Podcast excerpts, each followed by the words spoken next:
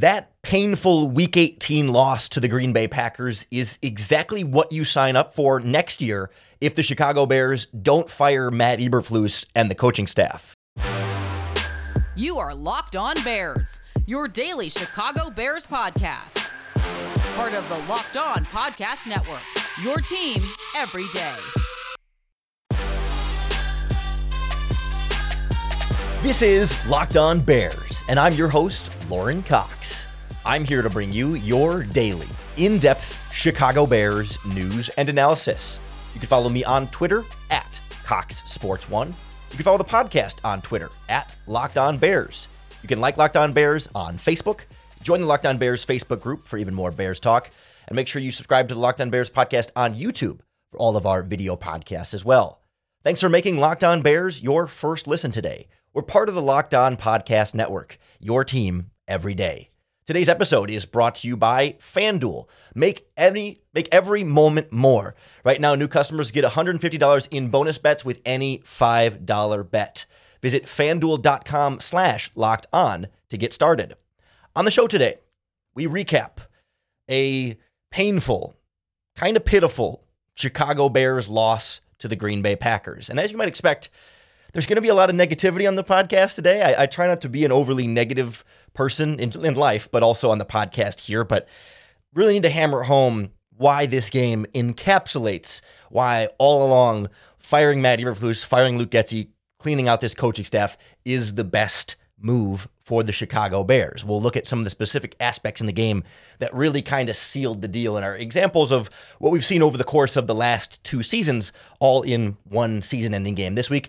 But we'll try and wrap up with a few positive moments to take away. There were a few things in this game to like that, you know, we'll give credit where credit's due and at least try and find something positive to go into the offseason with. But this performance in its entirety is exactly why you fire the coaching staff, and honestly, why you let the new coaching staff pick its quarterback. I suppose they could pick Justin Fields, but largely you're not going to force the next coach to take on Justin Fields. The seventeen to nine final score, don't let that fool you. Like seventeen points uh, in a vacuum is a good defensive performance, right? You held the other team to seventeen points. That doesn't tell the story of how this Chicago Bears defense performed. What does tell the story of how the Chicago Bears defense performed in one stat, I guess. Number of punts by the Green Bay Packers offense in this game. Zero. The Packers never punted. The Bears never forced the Packers to punt. This Bears defense did not play well. Problem was the offense was was even worse. And this is not a game to me that on either side of the ball, you can just purely blame the injuries or the referees. Like this to me is coaching. Like, sure, defensively, Jalen Johnson's not out there. That is a big loss. And and Green Bay went after Terrell Smith, especially early on there. But Jordan Love had wide open throws all over the field. He had throws past Tyreek Stevenson, past the linebackers, past the safeties. There were way too easy passes downfield at all areas and levels of this Bears defense. And even if Jalen Johnson was out there, sure, it makes a difference.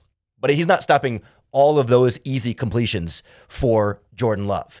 Jalen Johnson being out there doesn't generate a pass rush on Jordan Love. They could not get pressure consistently in this game. And you can blame the players. You can blame the coaching staff as well for really not being aggressive, not blitzing very much. Uh, Montez Sweat was off the field on a lot of key third downs. If you look at who's on the defensive line, they rotate guys and they always seem to time it poorly on their end. That Sweat's off the field. It's third down. You got Rashawn Green and Dominique Robinson trying to get after Jordan Love. Those are coaching decisions. You've got Matt Eberflus sitting back in soft zones, making it way too easy for Matt LaFleur and Jordan Love to march up and down the field. Of course, the running game running all over this Bears defense, and the, de- the coaching staff unable to adjust to that over the course of the game, despite having essentially a fully healthy front seven that's been good in, in a lot of other games this season against lesser running backs, lesser offensive minds across in them. Jalen Johnson being healthy doesn't solve that issue. Same thing with the injuries on offense. Like, if Lucas Patrick and Nate Davis were healthy all game, I don't know that that fixes the offensive line issues there. I mean, Tevin Jenkins has been your best lineman all season, and he got his ass whooped like two or three times in that game, just one-on-one pass protection, beaten, embarrassed. Like, he's been so good this season. Like, I'm not anti-Tevin Jenkins, but he had his worst game of the season at the worst possible time. The communication on the offensive line was not good. You also had Justin Fields run into at least two of his sacks were plays where he steps up and runs into the pass rusher instead of running away from the pass rusher. And I know like that's easier said than done. It's an easy thing to jump on, but it's an area that we wanted to see growth from Justin Fields, and we haven't seen enough of it consistently in that area. He made some nice throws in this game, and we'll talk about a few of those at the end of the podcast when we look for positive things in this game. He also missed some throws too, like some easy ones that you really shouldn't miss at this stage of the season against a really, really bad Joe Barry defense. Like the Carolina Panthers and Bryce Young, with their fired head coach and fired staff that gave up this season, put up thirty points on this pa- on this Packers defense. Just, was that last week or two weeks ago? However long ago that was for them. And Justin Fields, while he certainly had offensive line issues and play calling issues and scheme issues, he didn't have a single of those like big time hero plays where it's just like, wow, what a spectacular way that he overcame all odds against a bad defense. Like that's the thing. If it was a great defense, okay, you're not going to be a hero and make spectacular plays against a great defense, but in the biggest moment with their backs against the wall, he he wasn't able to overcome what the limitations were. And franchise quarterbacks find ways to overcome, right? He didn't need to do everything, didn't need to score forty points. He needed to do more against a bad defense, with D J Moore out there, by the way. Certainly Luke Getsy's play calling, a bigger problem than Justin Fields in this game. They kept running the toss plays from the shotgun over and over again. Tackle for loss, tackle for loss, no gain. Then the screen passes, third and twenty-two down, down the, in, at the end there. Wide receiver screen while Justin Fields throws it into the sideline. So terrible throw and terrible play call. And that to me like starts to sum up some of the, the problems with this Bears offense, where like it can be both true that Luke Getsy is not helping Justin Fields nearly enough and deserves to be fired, and also Justin Fields is not doing enough and doesn't look like the guy who should be the long-term franchise quarterback for the Chicago Bears. Like, get those coaching, get those coaches out of there for sure, and probably get this quarterback out of there. Don't accept this level of mediocrity, of below-average play. Don't accept ten losses in a row to the Green Bay Packers, six losses in a row to the Packers for Justin Fields, four losses in a row to the Packers for Matt Eberflus, and not really putting up a fight in any of those four losses. This is not acceptable. And Ryan Poles, Kevin Warren, George McCaskey, the Chicago Bears organization cannot endorse this as something that needs to be brought back and tried to be built upon and celebrated as successful progress this season. Success. We only got our ass kicked by the Packers by eight points at the end of the season instead of double digits.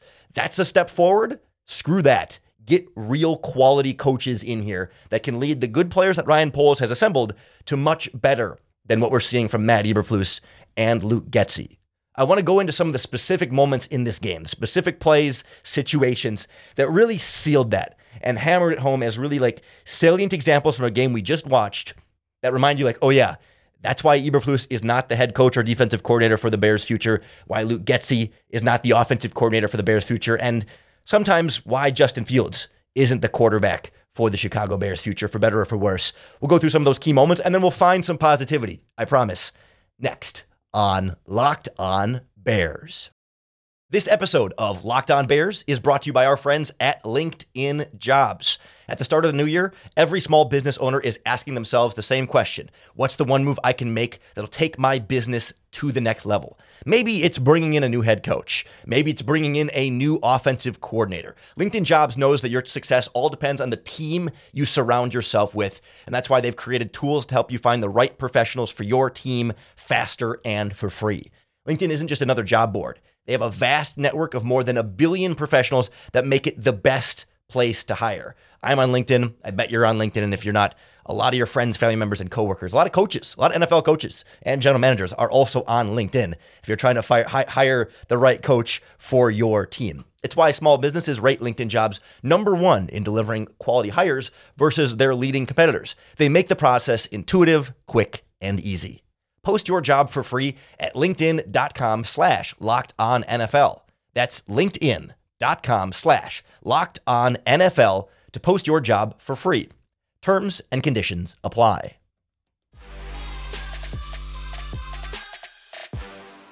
Let's go through to really hammer this home, the specific moments in this game where you're reminded quickly that either Eberflus isn't the guy, Getsy isn't the guy, or Fields not the guy.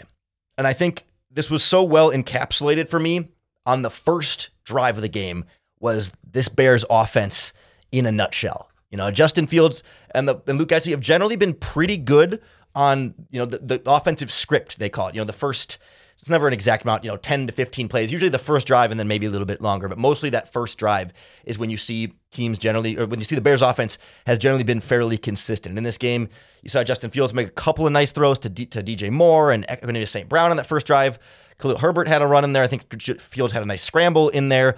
But then first and ten, you get a sack. And it's one of those sacks where pressure's coming up left tackle, and then Fields tries to step up and scramble through it, but he runs into the arms of the pass rusher who had already gone back into the inside.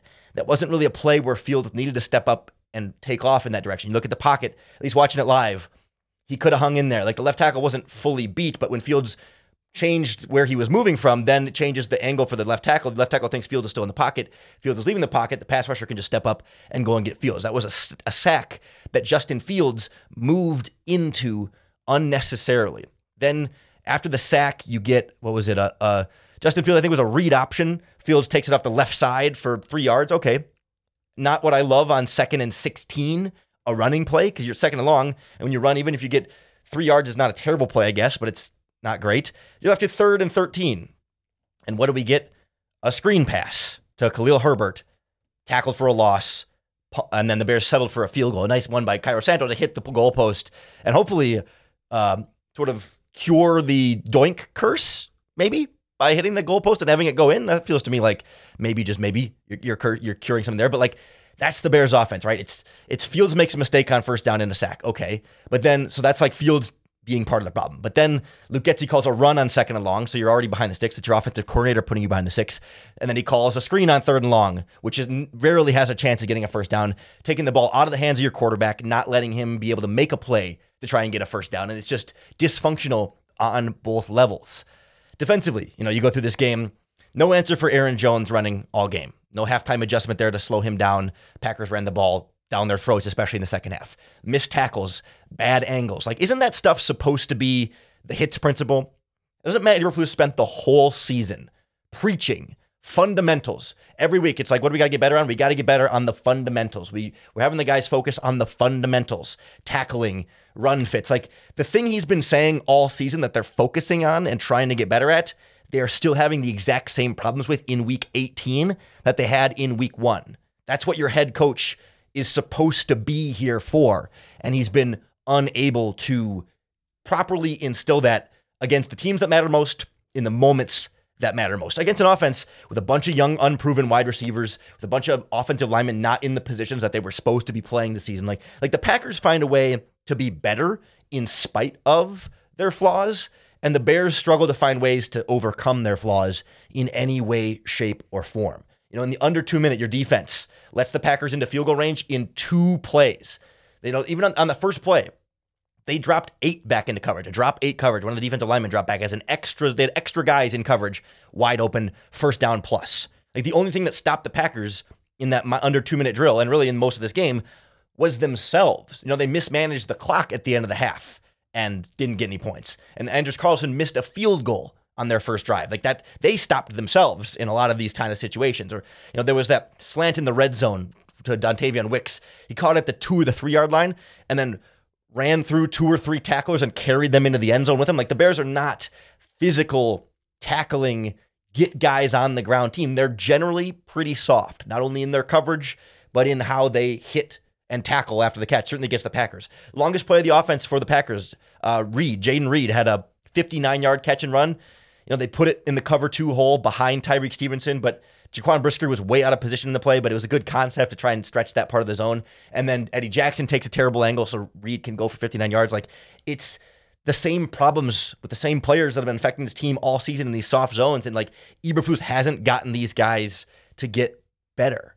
And it feels like the same thing for Luke Getsy when you've got seven negative plays in the first half. You've got Trent Taylor trying to block Rashawn Gary by design. Like, Luke Getsy draws up the play where the five foot eight, one hundred seventy-eight pound wide receiver, punt returner, Trent Taylor, the smallest guy on your offense at this point, has to come over and try and deliver a hit and a block on six foot four, two hundred seventy-seven pound Rashawn Gary. He literally has six inches and one hundred pounds on him. And that was the design of the play. That was their intention. It wasn't like a, oops, wrong place, wrong time. I got to just try and block somebody. No, they draw it up for Trent Taylor to block Rashawn Gary. By design, they're setting themselves up to fail. You look at Justin Fields. You know, Luke Getsy in the third quarter, I guess, goes to five or six straight running plays. The Bears did not attempt a pass in the entire third quarter of this game. And But then you get Justin Fields throwing to Cole Kmet in the end zone. Cole Kmet blows past his guy, is essentially wide open in the end zone, and Fields underthrows it. It's a dropped interception by, I think, Ballantyne. It's either Ballantyne or Valentine, and the guys are one letter apart, and I can't tell the difference. Should have been picked off right there. Justin Fields escapes the game with no turnovers. Should have been picked off there. It was a bad throw. Justin Fields made some bad throws in this game, and that bad throw was not on Luke Getsy. Tight end was wide open. Justin Fields was able to get in a position to fire that pass downfield. Sure, maybe the protection wasn't great on the play. Like, there's always there's always things that go wrong, but, like, Justin's got to hit that play. Like, if you're the franchise quarterback, you got to hit the wide open touchdown. You got to f- really good franchise quarterbacks. You don't have to be Patrick Mahomes. You don't have to be Lamar Jackson. If you want to be the franchise quarterback, you got to hit that throw. Like, you just have to. And consistently over the course of the season, we don't see Fields do it enough.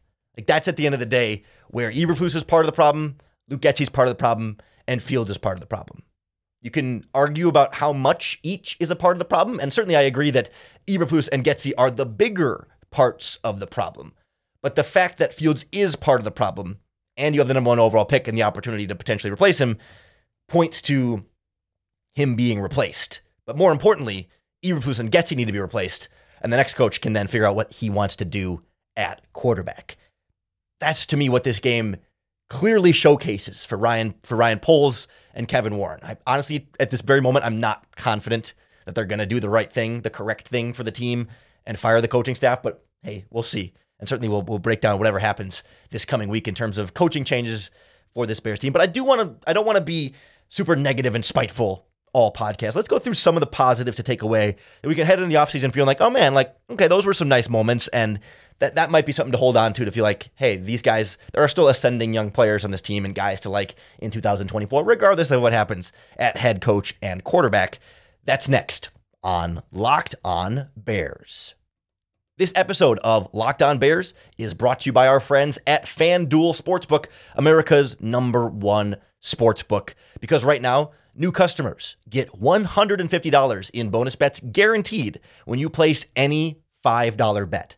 It's one hundred fifty bucks free. Add it to your account, win or lose, whether your whether your bet is correct or not. Just because the Bears season is over doesn't mean the betting is over at FanDuel. Of course, you can bet on the playoffs. You can bet on the college football national championship. You can bet on all sports, basketball, hockey, soccer, tennis, golf, you name it. And before you know it, N F L draft bets and free agency bets will be available as well, all on an app that's safe, secure, and super easy to use. So get your one hundred fifty dollars in bonus bets by visiting FanDuel.com slash locked on.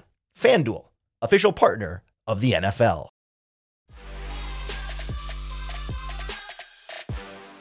It wasn't one hundred percent all bad in this Bears-Packers game.